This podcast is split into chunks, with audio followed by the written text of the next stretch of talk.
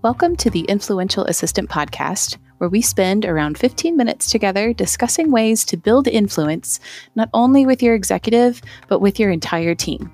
I'm your host, Anna Beam.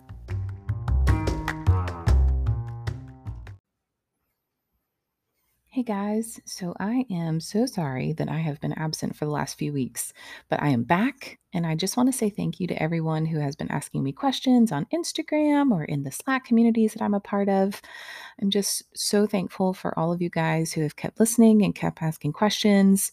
So, thanks for a little bit of a break, but that's actually what we're going to talk about today is um, mental health and workplace stress and overall just the discipline of self-care.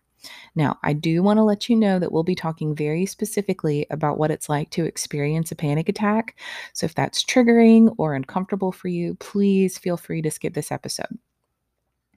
So clearly, we are in a very odd season, and it's just such a weird time in the world. You know, I've I've called it a season, but the reality is is that we don't really know when the coronavirus pandemic is going to be over. But even more than the pandemic, we are just living in a time when things are so polarized and tensions are especially high in the United States as we near an election. And there's a lot of tension with police and racial inequalities. And it's just a really odd time right now. And one thing that me and the leadership team at my company are trying to figure out is how do we encourage our team specifically to do the work of taking care of themselves physically, mentally, spiritually, if that's their thing, you know? So, yeah, just it felt so timely for me because I have been in my own personal life um, struggling, or maybe struggling is the wrong word, but I have come to a crossroads where I knew I needed to do some work on myself. And so, in an effort to share vulnerably, in case that helps anybody else, that's what we're going to talk about. Um, so, I just my own personal story, I would say that for a, a long time, for many years, I have struggled with anxiety. And I remember the first time I ever had a panic attack.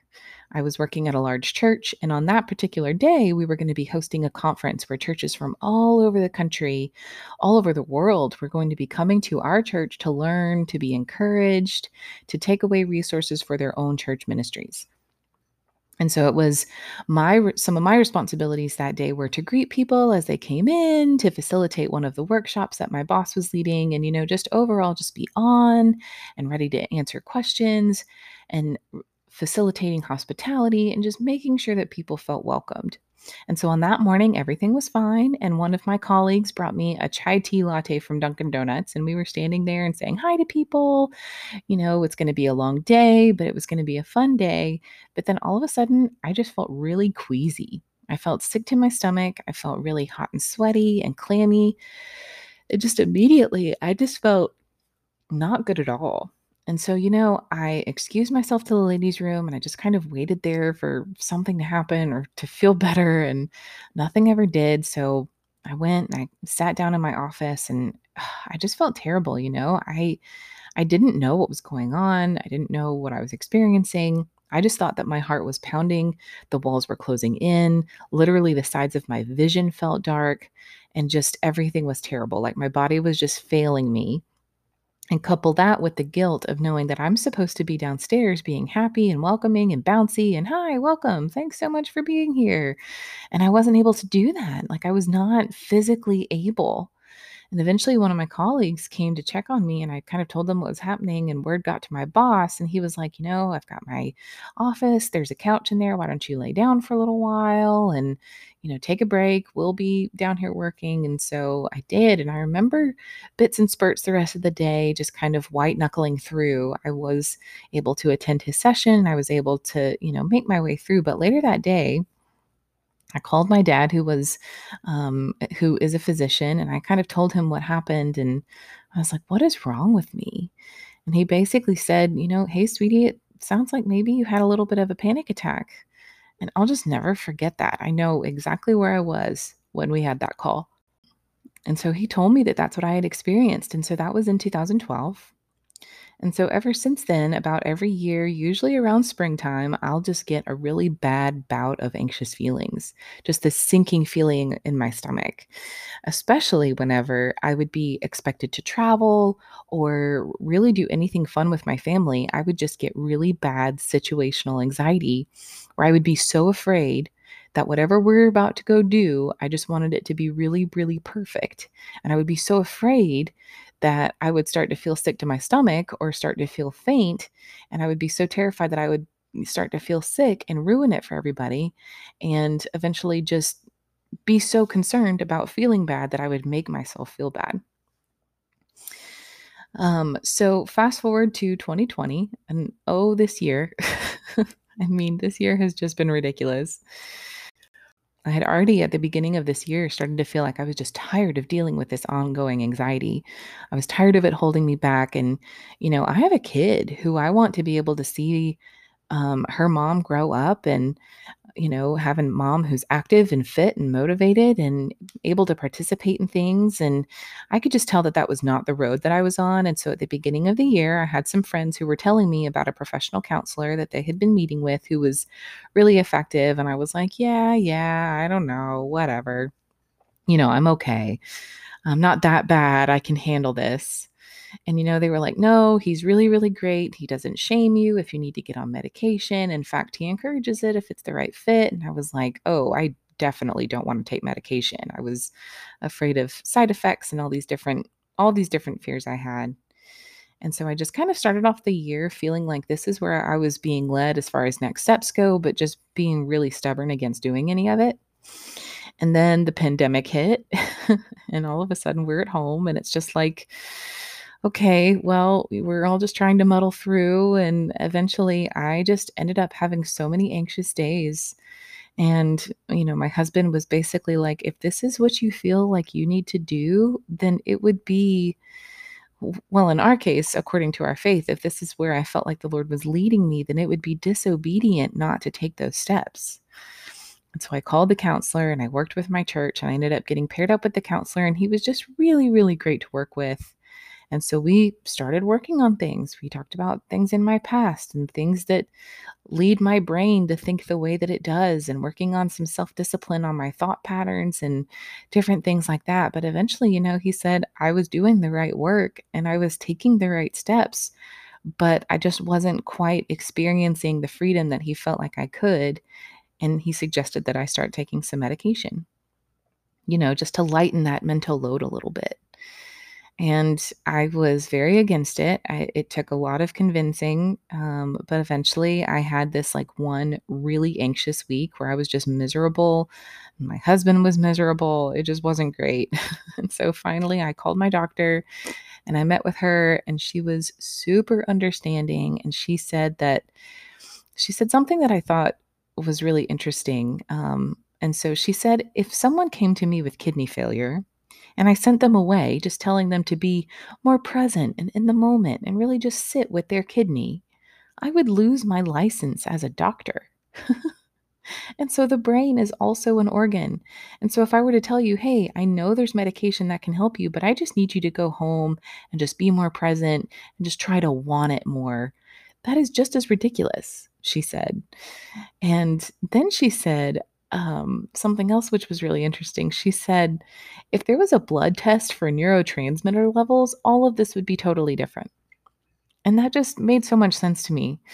So, anyway, as of a few weeks ago, I'm taking some medication, just some really mild things to help me with my anxiety. And y'all, it has made such a huge difference. Like, the amount of freedom that I have found from the daily mental exhaustion of just slogging through and trying to feel better it's just not there anymore. You know, it doesn't mean that I'm like severely broken without re- beyond repair. It just means that my neurotransmitter levels are low and I take some medicine to elevate them, just like someone would for blood pressure or cholesterol. And so that's been super freeing. Um, and I've also been working on, you know, getting some physical exercise in. I've been training, doing some running training, um, and that's been really freeing and kind of addicting, actually. And so that's just been huge for my own personal health. So that's where I've been for the last few weeks, just really focusing on getting well and setting some of those standards in place for myself. Um, and I was sharing this with um, another friend of mine in the EA community. Um, and she was like, You need to talk about this on the podcast because I think that as assistants, we think that we have to have it all together all the time. And I know that for me, this not only affected my personal life, but also my work life as well.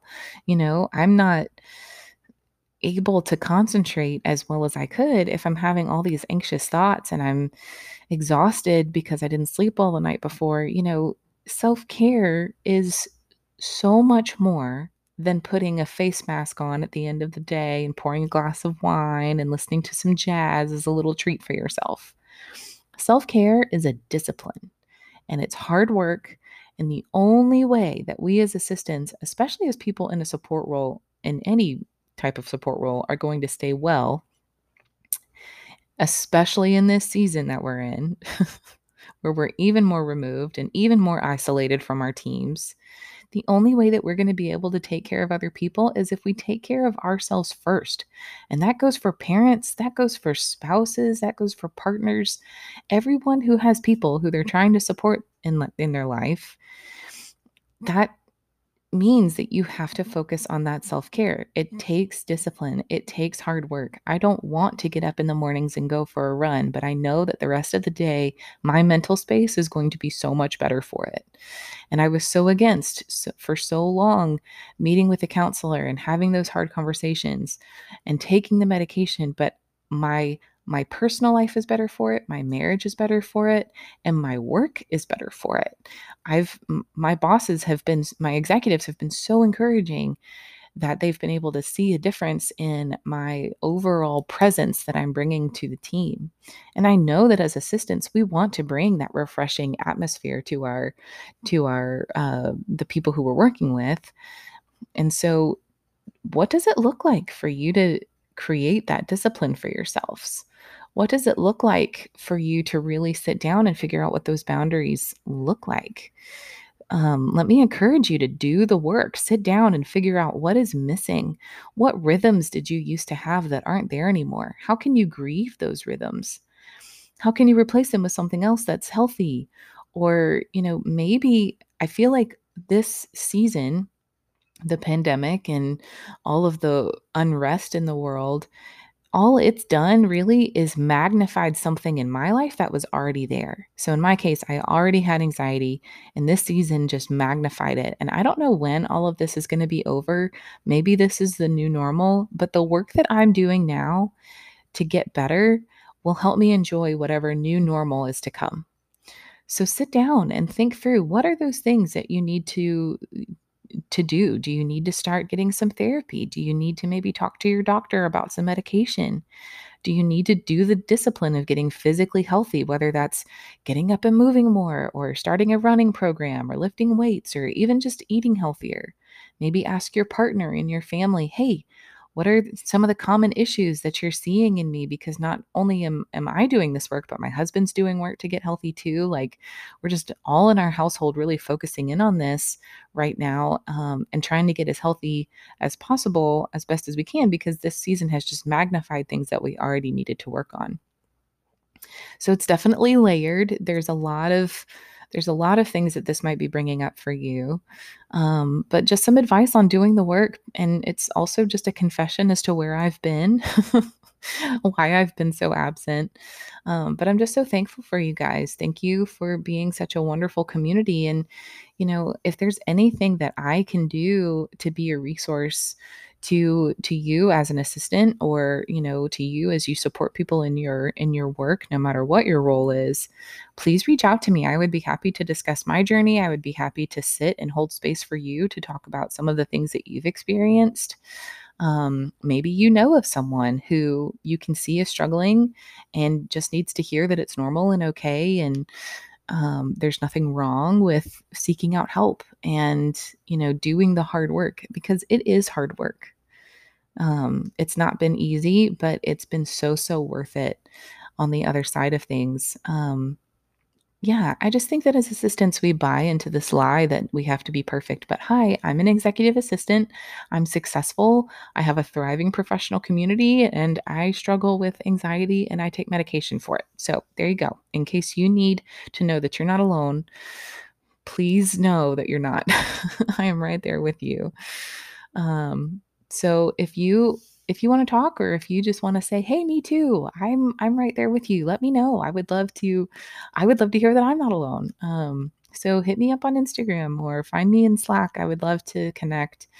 Um you can always dm me on instagram i love hearing from you guys and talking because you guys teach me so much um so so yeah i just thank you guys so much for being there um, I hope that this has been helpful. I've got some other episodes ready to go in my brain. And so hopefully we'll get back to a, a consistent rhythm here. Um, but yeah, I love you guys. And remember, if no one's told you this week, you're crushing it, you're doing your best, and you're not alone. Thanks so much for being here, guys. Have a great day.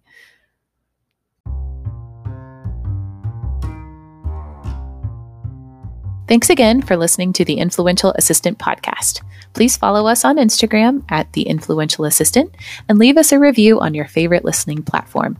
Thanks.